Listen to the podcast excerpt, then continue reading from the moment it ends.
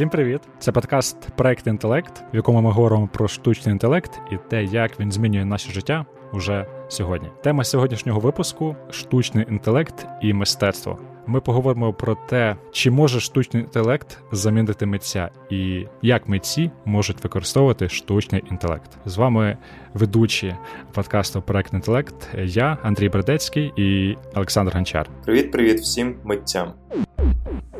Привіт всім митцям і всім, е, хто хоче їх е, залишити без роботи, замінити алгоритмами. Саша, до тебе, як до розробника, у мене перше питання, яке може виникнути там у всіх слухачів, хто побачить заголовок цього подкаста. Як взагалі комп'ютери можуть генерувати щось, що ми називаємо мистецтвом? Ми говорили в попередніх випусках про застосування в медицині, розробці безпілотних автомобілів. Там все ясно. Там комп'ютер приймає якесь рішення, оцінює якісь дані, класифікує, е, як бути з картинами, з музикою, як ми навчили комп'ютери їх генерувати. Розкажи генеративні змагальні мережі. І що вони роблять? Є одна мережа, яка вчиться просто щось випадково генерувати. Звичайно, спочатку вона генерує просто якийсь шум, якісь пікселі різних кольорів. Але є друга мережа, яка дивиться на ці пікселі рандомні, яка дивиться на реальні картини, реальні вірші, які зроблені артистами, і каже, наскільки взагалі далеко ці рандомні пікселі знаходяться від власне справжньої творчості. Таким чином вона дає назад сигнал цій першій мережі. Взагалі, ти дуже дуже далеко давай там щось навчайся краще. І вона сама теж одночасно навчається розрізняти, де власне згенероване мистецтво, а де реальне мистецтво. І таким чином, перша мережа, яка генерує, вчиться за рахунок цього фідбеку генерувати краще, краще, краще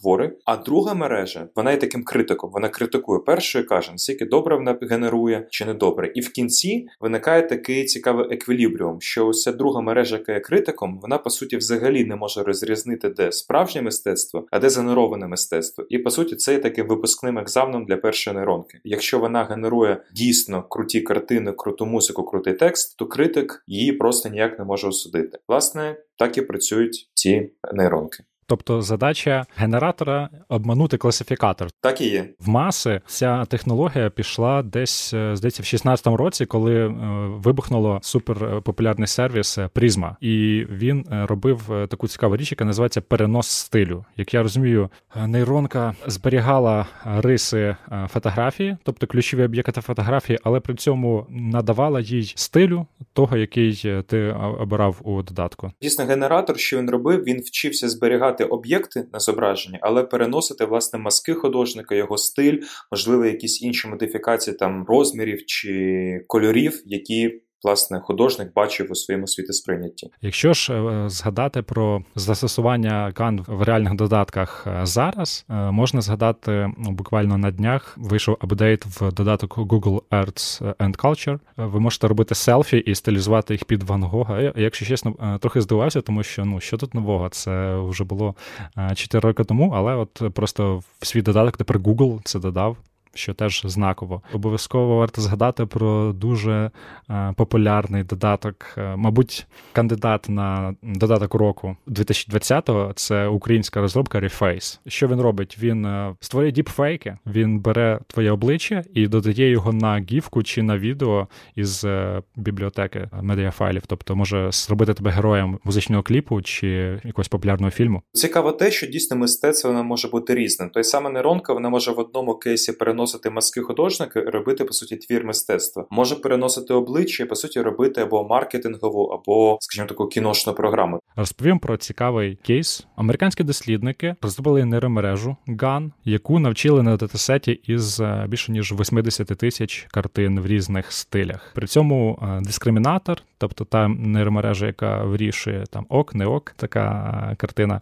вона вміла ще відрізняти стилі картин. І стилі там були не пейзажі, пейзажі, тобто не реалізм, не портрети, а такі доволі абстрактні речі: кубізм, імпресіонізм і так далі. І коли нейромережа згенерувала багато-багато картин, потім із них відібрали деякі найцікавіші, ті, які виглядали як картина, але навіть е, нейромережа не могла визначити, е, в якому вони стилі, тобто це можна сказати, якийсь новий машинний стиль. І потім провели е, опитування, показали ці картини живим людям і попросили їх оцінити разом з іншими зі звичайними картинами, реальними е, людськими картинами, е, виставити певні оцінки по по тому, як людина сприймає, наскільки подобаються ці картини. І деякі з із генерованих картин отримали навіть вищі оцінки, ніж звичайні реальні картини, намальовані живими художниками. Це все добре, але ж мистецтво насправді воно дійсно є мистецтвом, коли за нього хтось платить. Чи знаєш ти взагалі такі картини добре? Вони намальовані, залишаються десь в інтернеті, а хтось взагалі купляється чи ні? Розказує кураторка мистецьких виставок, пов'язаних зі штучним інтелектом. Любе Еліат. Uh, Багато професійних художників вважають мистецтвом те, що вони називають мистецтвом. Тож фактично сам процес визначення чогось як мистецького твору робить цей твір мистецьким, тоді як інші художники відносять до мистецьких творів ті роботи, які передають певні емоції або світовідчуття, або рефлексують над актуальними проблемами в суспільстві, або порушують вічні питання, зокрема любові чи смерті. Так, ми вже підходимо до такого філософського питання, що вважати мистецтвом. Давай почнемо з грошей. Да? Якщо за це готові платити, значить це мистецтво. На жаль, дійсно є такий е, тренд, що оцінка якогось об'єкту мистецтва вона корелює із його вартістю. Тобто, якщо за це заплатили е, якусь вартість, да, значить це хороший об'єкт мистецтва. Є випадки, коли штучний об'єкт е, мистецтва продавали за високу суму. Це, зокрема, французький колектив розробників, художників, підприємців підприємців, які взяли датасет із портретів 19 століття і згенерували на основі цього датасету новий портрет, який насправді не дуже портрет, тому що він там такий був не ідеальний, десь десь. Десь носа трохи не було на тому портреті, і там не дуже він симетричний. Але тим не менше, вони виставили його на Аксон Крістіс в Нью-Йорку і продали за суму в 432 тисячі доларів. Це якась неймовірна сума, але в чому нюанс? В тому, що авторство цього портрета вони не приховували, тобто вони відкрито заявляли, що цей проект був згенерований з допомогою нейронки, і купили. Цю картину, мені здається, не тому, що там була класна техніка, чи ще щось, чи це було зображення якоїсь відомої людини, чи якийсь історичний контекст, а саме через те, що це був ось такий а, забавний кейс. Пояснює Любе Еліат. When went for sale, коли цю картину продали, ніхто з нас, тобто з нашої спільноти митців, які займалися штучним інтелектом, не очікував, що вона коштуватиме так дорого. Цей свого роду мистецький твір створили за допомогою генеративних змагальних мереж. Це був портрет Едмонда де Беламі, уявного французького аристократа, і він був досить розмитим. Навіть на той час стан такого мистецтва був трохи кращим. Якщо ви використовували б штучний інтелект для генерування портрету, то він був би реалістичнішим, а не таким розмитим, як той портрет, що продали в аукціонному будинку. Але найголовніше, що картину створила французька команда Obvious, студенти якоїсь бізнес-школи.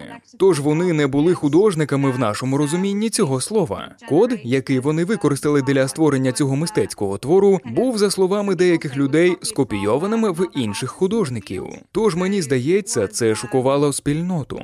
Я думаю, що одна з причин, чому за цю картину заплатили таку високу ціну, це якраз її контроверсійність. Через рік, коли цей трюк вони спробували повторити і виставили подібний портрет, теж згенерований на Sotheby's, то вони вирішили за нього набагато менше, всього 25 тисяч. Тобто це не, набагато відрізнялося від стартової ціни. Це показує, що такі кейси, мабуть, одиничні. Тобто, ти не можеш поставити це на конвеєр, просто видавати те, що малює твоя нейронка, і на цьому заробляти сотні тисяч. Це не так працює. Але мені здається, ми дуже сильно спрощуємо ситуацію, коли ми говоримо, що що та от достатньо просто завантажити там 100 тисяч пейзажів в нейронку і згенерувати нам 100 нових пейзажів, та й можна виставку робити. Ну ці ж пейзажі нічим не гірші, так тому що мистецтво це ж не просто робити зображення і їх тиражувати. Мистецтво це складний процес, в якому є кілька учасників, а кілька сторін. Тобто митець він щось вкладає в нього, якісь ідеї, якісь меседжі, якісь емоції. Тут дуже важливий процес сприйняття. Тобто ти не можеш просто згенерувати і говорити, ну це мистецтво. Мистецтво воно тоді працює, коли його хтось сприймає. Так, тобто процес споживання, сприйняття цього об'єкта він теж є. Ну він якби наповнює е, цей об'єкт мистецтва смислом. І із машинними об'єктами мистецтва, так званого, тут у мене викликається великий сумнів. Тобто тут немає відповіді на питання, а що хотів сказати автор, а яку емоцію він хотів викликати, тому що навіть немає е, кому ці питання ставити. Так і є. Насправді перші алгоритми вони взагалі по суті генерували просто рандомні комбінації різних там е, дерев, людей, машин і так далі. Тобто вони виглядають плюс-мінус реалістично, а вони розміщені абсолютно випадковим чином. І навіть зараз, коли в принципі алгоритми дозволяють нам хоча б якось контролювати цей процес генерації, дуже право по другу сторону. Тому що якщо е, ми не можемо оцінити чи якось ще вплинути власне на реакцію людини, на емоційну реакцію, на соціальну реакцію і так далі, це таке дуже дуже однобоке мистецтво саме для себе, яке дійсно там один-два рази може вистрілити. А що робити далі з цим, поки не зрозуміло. Тут знов таки ми приходимо до того, що штучний інтелект дуже хорошо доповнює митця, і багато е, проєктів, які дійсно е, є об'єктами мистецтва і при цьому використовують штучний інтелект, вони цього не приховують, і штучний інтелект там є якраз інструментом в руках митця. Давай перейдемо від е, зображувального мистецтва до музики і віршів. Я так розумію, що там працюють трошки інші алгоритми, і музику ти не можеш генерувати е, з такими двома е, нейромережами, генератором, дискримінатором. Там трохи все складніше. Розкажи, як комп'ютери генерують музику. Тут суть полягає в тому, що структура картин і структура, скажімо так, музики чи тексту трошки інша. Якщо картина це по суті таке, скажімо так, е, покрокове малювання об'єктів, структури і так далі, то коли ми, наприклад, пишемо чи співаємо якусь мелодію, ми в принципі дуже просто можемо завершити. Коли ми починаємо щось наспівувати, завершити наступні кілька нот чи навіть там більше, це відносно просто, якщо не звучить добре. Те саме про вірші. Якщо бачимо перші три строки, ми в принципі можемо оцінити, як має завершитися Рима, чи про що буде йти мова в наступній строчці цього віршу, чи навіть тексту. Власне, тому нейронки, які зараз роблять найкращі результати в генерації музики чи текстів, вони побудовані власне за такою самою схемою. Тобто береться велика база даних, власне, різних е, мелодій е, з різними інструментами чи різних текстів, і неважливо, це проза чи верші. І як ці нейронки вчаться? Вони беруть в якусь першу частину, навіть це може бути одне слово тексту, і намагаються спрогнозувати, а що буде далі через слово, через два, через три, через п'ять, через десять. І те саме з музикою дається кілька нот, і нейронка має спрогнозувати, яка має бути наступна нота через дві, через три і так далі. І таким чином, коли ми подаємо, наприклад, е, багато різних віршів, то нейронка, по суті, вона оцінює, що таке Рима, що таке темп, і намагається наступне слово спрогнозувати, щоб це звучало красиво, красиво з точки зору датасету цих вершів. Так само з мелодіями вона намагається спрогнозувати наступні ноти, щоб це звучало красиво та органічно з точки зору цього датасету з музикою, які ми їй дали. Тобто, е, коли генерується зображення, воно не має такого виміру, як час. Ми просто генеруємо якесь зображення, яке повинно задовольняти певним параметрам. Коли ми говоримо про музику, тут у нас з'являється такий вимір, як час, і тут уже важливо, е, як е, кожен наступний такт співвідноситься із попередніми. Так є навіть така штука, як гармонія. Наприклад, якщо ми перемістимо на картині людину вліво чи вправо, в принципі, це все ще буде окей, скоріше все. А якщо нота буде не попадати, чи, наприклад, якщо слово буде дуже сильно від відрізнятись від того, яке було логічним, це буде звучати чи виглядати погано. Власне, тому в картинах е, використовується частіше підхід з ганами, які по суті судить занерована картина, скажімо так, в цілому, адекватна чи неадекватна. А в музиці дуже важливо, щоб нота не була одна навіть дисонансною, чи щоб слово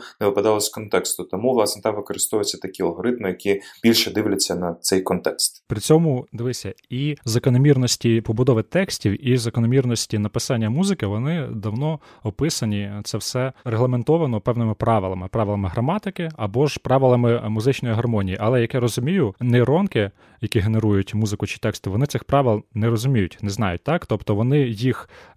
Пізнають по По суті, з нуля. По суті, вони просто вивчають, не знаючи правил, вивчають правила з нуля. Тобто, це як е, ми згадували, здається, в першому випуску про цей AlphaGo. Так, власне, AlphaGo. Те, що нейронка, яка не знає правил гри, просто дивлячись, грають інші та граючи сама з собою, вчиться вигравати в цю гру. Окей, давай спробуємо послухати кілька прикладів генеративної музики, щоб оцінити взагалі наскільки це схоже на звичайну музику, і чи запідозрив ми щось, якби хтось нам просто це увімкнув. Давай.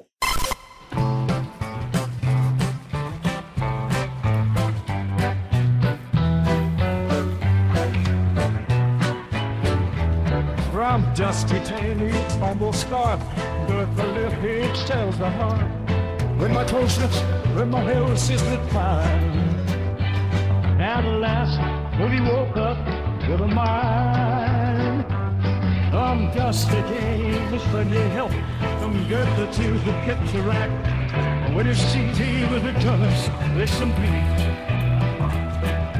Я зараз увімкнув е, на сторінці е, Jukebox музичного проекту е, організації OpenAI. Я увімкнув згенеровану музику в стилі Елвіса Преслі і подумав, що. Вона, в принципі, настільки хорошо звучить, що якби там, наприклад, вимкнув її для своєї мами, вона б взагалі нічого не запідозрила. Та я, мабуть, теж би нічого не запідозрив, якби десь на фоні ця музика грала, так якщо не вслуховуватись, що там е- лірика так собі. Давай вимкнемо Кеті Перрі.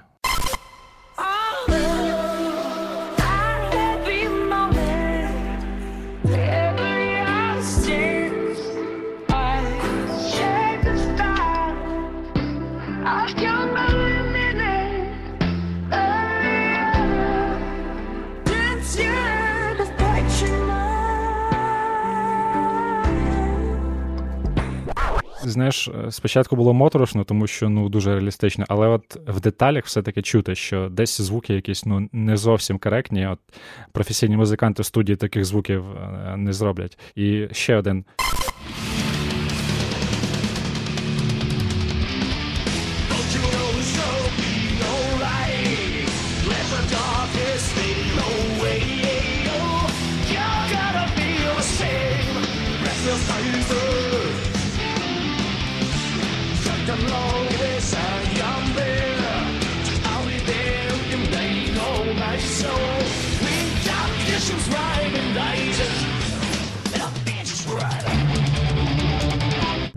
Вся ця музика комп'ютерно згенерована. Я слухав раніше ще багато різних прикладів. На Ютубі є нейронки, які прям в лайві е, без перерви транслюють джаз, метал, різні стилі. Е, всі вони викликають приблизно однакову реакцію. Коли ти одразу вмикаєш, ти такий вау! Ну прям моторошно від того, що це не живі люди записали, комп'ютер згенерував, а звучить дуже реалістично. Але чим більше ти слухаєш, тим більше ти починаєш підмічати, що ну все таке якось ну неправильно, не сходиться мелодія, так як е, ти звик це чути. І от в деталях все-таки це дуже е, сильно проявляється. Особливо хорошо чути на джазі.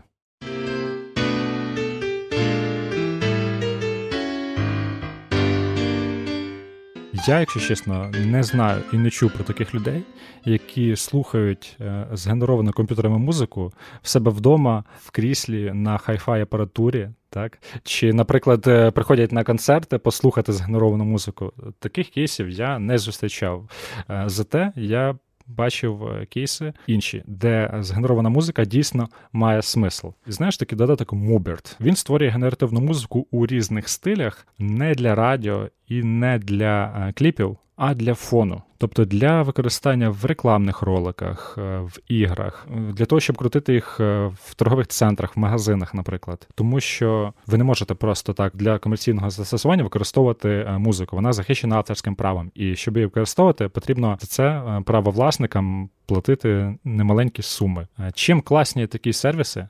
Тим, що, по-перше, це дешевше, і по-друге, його потужності ну практично не обмежені. Тобто, ви можете генерувати мільйони хвилин машинної музики для мільйонів різних відеороликів, заставок, рекламок. Все це обійдеться. Ну я думаю, на порядки дешевше ніж купувати музику правовласників. Якщо ми говоримо про поширене розповсюдження контенту, де дійсно потрібна фонова музика або музика, де потрібно обійти копірайт. Не кажу обійти копірайт, а просто щоб це взагалі не парило. І якщо така бізнес-ціль, велика кількість контенту з такою музикою, то воно дуже добре вкладається в парадигму, і в принципі нікого там не тривожить, що ця музика написана не людиною. Якщо дійсно, якщо ти сказав, що треба смакувати в кріслі з е, коньяком під е, біля каміна, то дійсно таке вже нікому не потрібно. Ще один цікавий проект, який е, генерує машину музику, Джукдек, британський стартап. Їх в минулому році купив TikTok, тому що TikTok, так як і інші подібні сервіси, дуже багато витрачає на права, щоб використовувати семпли і музику, і пісні у своїх роликах. Я правда не бачив іще, що вони з ним зробили із цим Джукдек, чи використовується в TikTok зараз машина згенерована музика. Поки що такого не бачив, але буде не дивно, якщо вона там з'явиться, тому що навіщо ж ще їх купив TikTok. Є ще один спосіб використати штучний інтелект для того, щоб зробити музичний контент. Можна зробити це частиною фішки, тобто таким собі маркетинговим бонусом до е, пісні. Як це зробила виконавиця Таріан? Яка е, кілька років тому випустила кліп, е, музику для якого згенерувала нейромережа е, від ще одного сервісу генеративної музики Amper. Музику написала нейромережа, а лірику і вокал, тобто музику вокала написала ну, авторка пісні. І доволі непогано вийшло. Цей кліп на Ютубі набрав 2 мільйони переглядів. I wish I could see beyond what I can see. Wish I could touch beyond what I can touch. Музиканти можуть ще взаємодіяти з такими технологіями і ради піару іншим чином. Наприклад, якщо взяти датасет е, з текстами пісень і по суті попросити нейронку згенерувати новий альбом і написати під нього музику, то вийде новий альбом Єгора Лєтова, який, власне, з координацією з Яндексом був випущений кілька років тому, в 2016 році. І вони теж, можна сказати, непогано хайпанули на нейронках і показали і можливості технології про те, що в цьому є цікавий потенціал. Так, там музику написали, я так розумію, самі розробники, тому що вони самі грають. Ось. А от е, тексти згенерували нейронкою, і це потрапило в новини як ще один альбом Єгора Лєтова і гражданської оборони. чудес,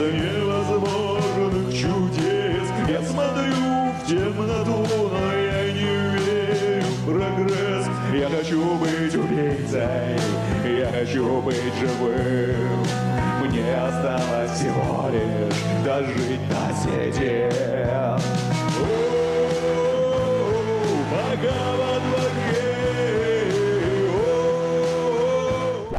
Розробники цієї нейронної оборони вони е, навчили нейромережу на масиві російської поезії, а потім задали е, ритми віршів Лєтова і згенерували ці вірші. Тому тут потрібно, щоб хтось дуже сильно запарився і склав е, датасет української поезії, і тоді дійсно можна буде робити такі альбоми. Якщо говорити про генерацію там лише поезії, чи, наприклад, романів чи новел, по-перше, Google зробив досить цікавий сервіс, який називається Poem Portraits, де ти задаєш просто якісь ключові слова, і воно генерує таке дуже маленький міні-віршик, навіть можна сказати, таке щось середнє між віршем і хокку, яке вони просять тебе потім запостити в соцмережі. Але мені більше подобається кейс, е, який, до речі, ви теж можете спробувати повторити. Ми про це поговоримо трошки пізніше. Як написати прозу новелу. Є автор Рос Гуд, який в 17-му році він дуже дуже фанат Джека Керуака. Якщо ви не знаєте, він написав е, таку дуже відому для хіппі книжку в дорозі, власне, про бродяг, які покочують по Америці. І Рос, надихнувшись е, цими хіппі та технологіями нейронних мереж, теж пішов у таку пригоду. І що він робив? Він записував все, що він робить, записував GPS-координати, він записував, що відбувається мікрофоном у машині, і всі ці штуки, інпути, свої нота нотатки, GPS-координати, інпути з мікрофону. Він пхав у цю нейронну мережу, яка генерує після цього прозу, і з цього зробив свою книгу, яку він назвав One the Road, що по суті така як алегорія граслів On the Road, One the Road. І це була така одна з по суті з перших історій. Це експериментальна новела, повністю написана нейронною мережею, де автор Рос лише давав інпути. Це такий теж дуже цікавий формат експериментальної творчості. Коментує Владислав Мац, який останні три з половиною половиною роки працює в сфері Deep Learning та останній рік є тім-лідом команди розробників. Ми можемо е, взагалі просто е, вигрузити мільйони мільйони сторінок текстів англійських у інтернеті та просто у такому вигляді дати їх нейронній мережі. А і що ми хочемо від неї, щоб вона запам'ятала, які є просто зв'язки між словами, що як використовується, як що і навіщо іде, і потім сам процес генерації, як він зазвичай виглядає, ми даємо нейронній мережі якийсь початок е, речення або музики, і кожен е, крок вона дає нам варіанти, як можна продовжити. Е, вона вибирає найбільш ймовірні варіанти та дає їх нам разом з ймовірністю. Ми вибираємо один з варіантів, які вона запропонувала, продовжуємо їх та повторюємо цей крок. І ось так генерується текст. Тобто, ми можемо впливати на сам текст по тим варіантам, якщо ми які ми вибираємо, і за рахунок цього кожен раз е, нейронна мережа буде генерувати новий текст. Але загалом питання, на яке вона намагається відповісти, ось якщо останні 50 слов ось такі, як ти вважаєш, як яке 51? І вона відповідає нам з ймовірністю 70% це яблуко, 30% це груша. Далі, в залежності від того, ми скажемо добре, це буде яблуко, або добре, це буде груша. Вона по різному продовжить тексти далі.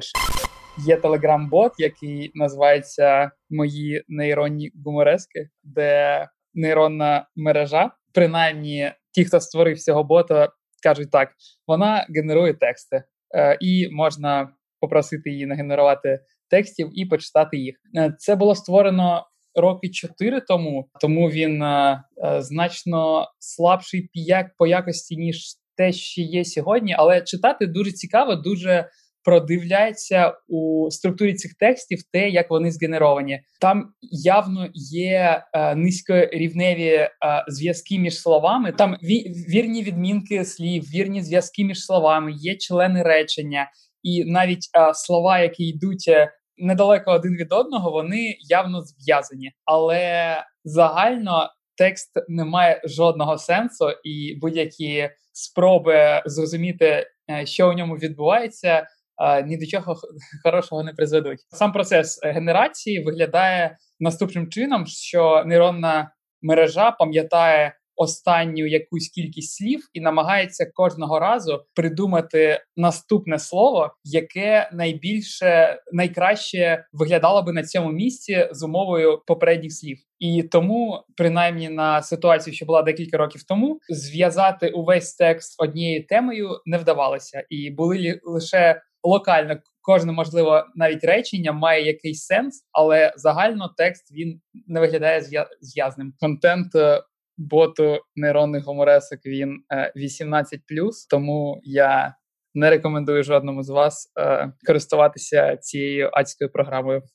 Я знаю, що у тебе є свій власний досвід роботи із креативним штучним інтелектом. Розкажи, ти пробував генерувати реп нейронкою. Як це було? Що вийшло? Власне, коли ми використовуємо нейронки, щоб генерувати тексти, вони по суті дуже дуже дуже добре, як губка всмоктують всі байси, які тільки є. Тобто, яви, якщо взяти американський реп там 90-х, початку нульових, і спробувати згенерувати якісь е, штуки, про що він буде писати? Дійсно, буде писати про жінок, гроші, машини, gold chains, money і так далі. і так далі, і так далі. Якщо попросити згенерувати реп Оксімірона, тобто можеш уявити те, що це буде наполовину багато матюків, а на іншу половину псевдофілософські роздуми про життя. Звичайно, ці датасети були не дуже великі. Тобто нейронка вона не завжди дуже добре підхоплювала риму та ритм, але по стилю написання, що з американськими реперами, що з Оксіміроном, виходило дуже дуже дуже реалістично.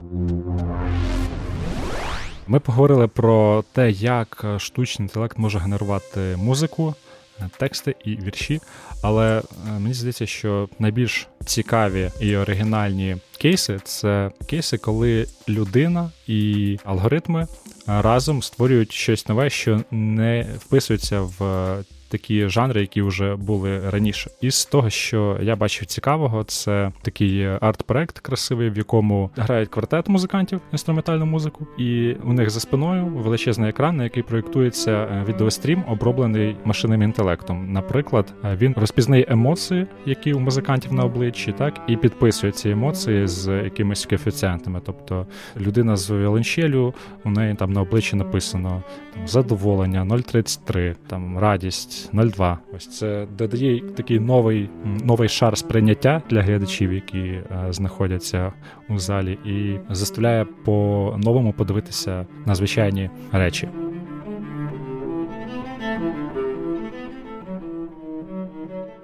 Ще був дуже цікавий кейс. Ну це прям такий кейс, який е, важко повторити. Теж кілька років тому в Голландії проаналізували портрети Рембранта. Всі їх е, завантажили в нейромережу і за допомогою е, машинного навчання е, створили новий портрет в стилі Рембранта. Тобто, це був портрет чоловіка, е, в якого такий типовий ніс, як малює Рембрандт, такі типові риси обличчя, такі типові руки. Вони його потім ще й запарились і надрукували на 3D-принтері, прям імітуючи маски Рембранта. І в результаті вийшов ну, от дуже схожий е, об'єкт на те, що міг би намалювати Рембрандт. Вийшов е, класний портрет, е, класний кейс, такий показовий в плані того, наскільки технології дозволяють імітувати мистецтво. Цікаве питання. Коли ми беремо датасет і на виході отримуємо щось, що можна назвати об'єктом мистецтва, скажімо так, об'єктом авторського права, то чи не потрібно тут враховувати якимось чином авторські права всіх тих художників, чиї картини були використані в датасеті? Тому що таким чином дуже хитро розподіляється авторство. Кого вважати взагалі автором цього об'єкта? Тому що причетні тут і люди, які малювали картини, які використані в датасеті, і той, хто писав код, і той, хто запускав цей код, тому що, як виявилося, можуть бути різні люди. Як ти думаєш, Саша, як правильно визначати авторство таких об'єктів? Моя думка така: якщо я дуже дуже люблю Дега. Дуже люблю його картини. Потім я взяв, купив пензлики якоїсь французької компанії і Холст іншої англійської компанії, і пішов, намалював те, що виглядає як дега пензликами однієї компанії на холсті іншої компанії, і продав це за багато грошей. Я не думаю, що я маю віддавати гроші тим, хто власне володіє правом на дега, на пензлики та на холст. Тому дійсно, якщо код був опенсорсний, то людина, яка його виклала, вона в принципі визнає, що цей код може використовуватися для чого завгодно. До датасету питання, тому що дійсно на навіть на зображення деяких е, ну на зображення в інтернеті можуть накладати накладатися авторські права. Якщо, Але якщо датасет був дійсно опенсорсний, код опенсорсний, і людина з цього змогла по суті зробити якусь якесь value для іншої багато людини, то я думаю, питань ніяких не має бути.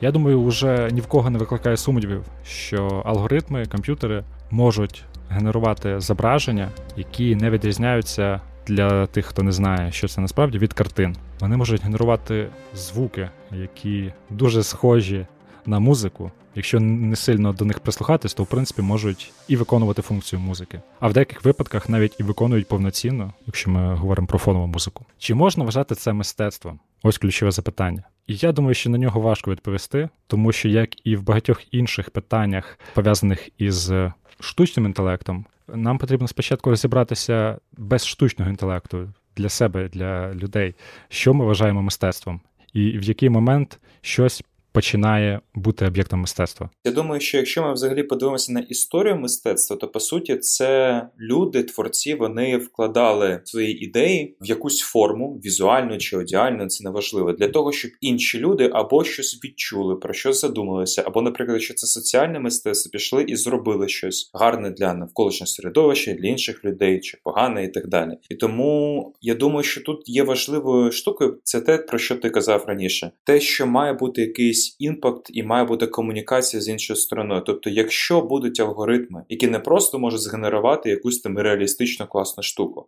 але якщо вони будуть затюнені на те, що викликати емоції або спонукати людей на які дії, я б це в принципі навіть називав би дійсно ось нейронним мистецтвом. Але тут інше питання: якщо є люди, які можуть дуже дуже дуже швидко і на масштабі робити штуки, які змушують інших людей е, відчувати речі, змушувати інших людей робити якісь речі, то це вже питання не просто мистецтва, це вже питання насправді ось того самого AI, який е, впливає на людей, який може бути навіть е, згубним. Це те, про що ми говорили трошки на ось у першому випуску. Слухай, мені здається, що це може бути дуже потужним інструментом, якщо, наприклад, давай уявимо собі такий проект. Ми беремо великий масив популярних е, пісень за останні роки. Ми беремо велику вибірку людей, змушуємо їх е, все це прослухати. Ну там чи не все, а скільки людина зможе прослухати, і фіксуємо при цьому їхні емоції. І відмічаємо, які музикальні прийоми, так, який ритм, які переходи, які акорди е, викликають ті чи інші емоції. І на основі цього ми робимо не штуку, яка сама генерує музику, так, а штуку, яка допомагає автору, композитору в певних моментах підправити. А ось тут давай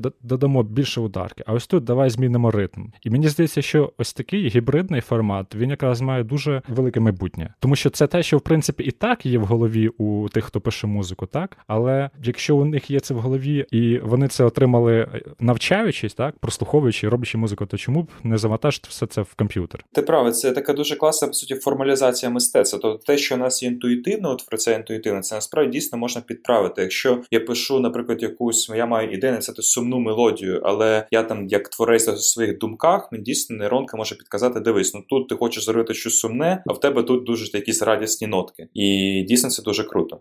А як е, ми можемо не знаю, запропонувати нашим слухачам теж зробити щось самим? Насправді є ж купа інструментів, і там не тільки там якийсь відкритий код, але й навіть програмок, які можна спробувати і погратися самим. Я думаю, що це якраз і повинно бути головним результатом нашого сьогоднішнього випуску. Не те, що люди послухають, як ми з тобою е, говоримо, що ми з тобою думаємо про комп'ютерне мистецтво. А комп'ютерне мистецтво воно ж набагато більш демократичне, ніж звичайне. Тобто, з допомогою алгоритму буквально кожен може стати співавтором. Я не кажу автором, так тому що все-таки багато роботи робить е, комп'ютер, е, але співавтором якогось маленького об'єкта. Ну наскільки мистецтво не знаю, але красиву картинку ви точно можете зробити за допомогою алгоритму. Точно так же ви зможете згенерувати якісь приємні звуки, ну показати всім друзям і сказати: дивіться, я артист третього тисячоліття. Я з допомогою алгоритмів роблю ось такі речі. Е, давай порекомендуємо нашим слухачам кілька таких цікавих е, сайтів, демок, де можна самому стати творцем за допомогою алгоритмів. По-перше, це дуже дуже відомо Magenta від TensorFlow і власне від Google. У них є багато програмок і навіть плагінів для Ableton, власне, щоб генерувати та коригувати свої згенеровані мелодії, біти та інші власне музичні елементи. Так, якщо ви музикант, я рекомендую вам е, обов'язково зайти на сайт проекту Magenta, тому що це е, окремий відділ е, в корпорації Google, який займається дослідженням мистецтва, дослідженням музики, зокрема. І там є дуже багато демок на сайті, які деякі можна прямо в онлайні запустити, деякі можна як плагін поставити або скачати як окремий додаток, і там дуже велике поле для експериментів. Ще один цікавий проект про зображене мистецтво Playform. Лінк буде в описі до цього випуску. Можете набрати в браузер Playform.io. Дозволяє теж з допомогою штучного інтелекту згенерувати щось, що дуже схоже на картину. Тобто, це може бути якийсь е, абстрактний арт, може бути на основі е, чиїсь фотографії е, видозмінений арт. Заходьте, експериментуйте і відкривайте для себе потужність креативного штучного інтелекту. Ну а якщо хтось у душі письменник чи пише вірші, але щось не дуже виходить. Власне, можливо, тоді варто знову звернутися до того ж самого Гугла і до Poem Portraits. Якщо хочете написати про якісь речі, непогані вірші, власне, заходите, вбиваєте ключові слова і вибираєте те, що подобається вам, як ви думаєте, сподобається іншим. А якщо ви мріяли писати прозу, але не можете просунутись далі першого речення або перших двох речень, як часто це буває у журналістів, ти лінуєшся написати текст, ви можете зайти на реалізацію GPT-2 російською. Є англійською, але от можна російською. Напишіть в пошуку Перфір'євич. І там все дуже просто. Ви придумаєте початок якоїсь історії, ну а нейромережа придумає неймовірне продовження. І ну, інколи буває дуже смішно. А можливо, щось і толково у вас вийде, але це не точно. Коментує Владислав Мац. Як на мене, є якісь види мистецтва, де штучний інтелект явно робить те, що людина робити не може, робить краще людину. Ось, наприклад, Deep Dream, перенесення стилів. Ну я би подивився, як людина у фотошопі сидить е, там багато-багато годин, де намагається таке намалювати. Коли нейронна мережа може це зробити там за долі секунди. А ось е, у плані текстів та сценаріїв е, все набагато складніше, і, мабуть, сьогодні ми не на тому рівні, щоб людські письменники відчували себе в небезпеці. На цьому будемо завершувати наш випуск. Сподіваємось, для вас він був цікавим, і ви спробуєте себе в ролі комп'ютерного митця. До зустрічі у нових випусках. Ставте нам оцінки, залишайте коментарі, поділіться подкастом у своїх соцмережах. А також підписуйтесь на телеграм-канал Проект Інтелект за посиланням у описі до цього подкасту для додаткових матеріалів та звичайно ж обговорення. Почуємося наступного тижня. Проект інтелект виходить за підтримки та ініціативи команди RNTI на чолі з Сергієм Купрієнком. Над епізодом працювали сценаристка Іринка Громоцька, режисер монтажу Дмитро Сміян та продюсер Кирило Безкоровайний.